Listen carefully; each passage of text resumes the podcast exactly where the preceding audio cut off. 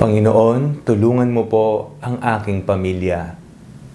Ako po si Father Fiel Pareha at ito po ang ating segment, ang Daily Devotion, na kung saan tayo po ay magdarasal, magbabasa at magninilay kasama ng salita ng Diyos sa buong taon. Manalangin tayo. Sa ngalan ng Ama, ng Anak at ng Espiritu Santo. Amen. Halina, banal na Espiritu, liwanagan mo ang aming puso at isip nang maunawaan at maisabuhay namin ang iyong salita. Amen. Our Bible passage for today is from the Gospel of St. Luke chapter 7, verses 12 to 15, and I read it for you. As he approached the gate of the town, a man who had died was being carried out. He was his mother's only son, and she was a widow, and with her was a large crowd from the town. When the Lord saw her, he had compassion for her and said to her, Do not weep. Then he came forward and touched the bier, and the bearers stood still. And he said, Young man, I say to you, rise. The dead man sat up and began to speak, and Jesus gave him to his mother.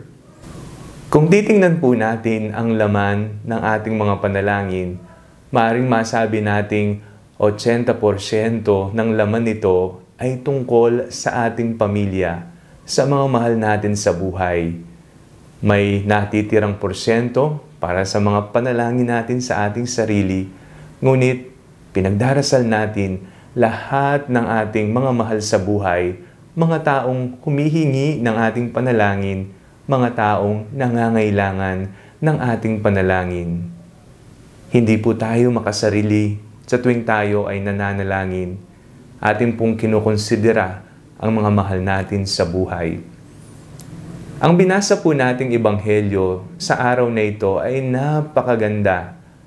Nakita po natin kung paanong namatayan ng isang balo, kaisa-isang anak na wala pa sa kanya. Ito na lamang ang natitirang kayamanan niya, ngunit binawian pa ng buhay.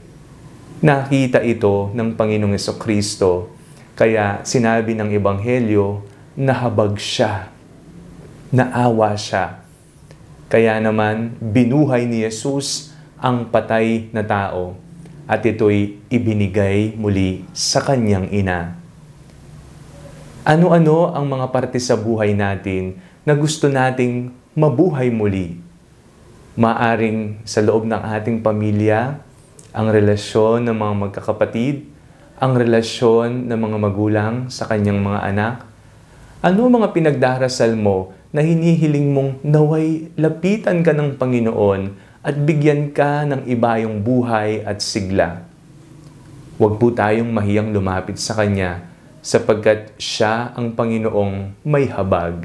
Siya ang Diyos na may awa para sa lahat hindi siya mag-aatubili.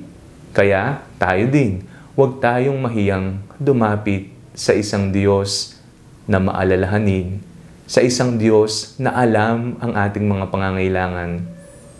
Panginoon, tulungan mo ang aming pamilya. Tulungan niyo po kaming magkaroon ng ibayong buhay at sigla. Manalangin tayo. Panginoon, kayo po ay mahabagin. Inilalapit po namin sa inyo ang aming pamilya. Huwag na huwag po ninyo kaming pababayaan, naway pagbuklo rin kami ng iyong pag-ibig. Sa ngalan ni Jesus na aming Panginoon, Amen. Sa ngalan ng Ama, ng Anak, at ng Espiritu Santo, Amen. Huwag po ninyong kalimutang ilike ang video nito Mag-comment po kayo and share it with your family and friends. God bless you po.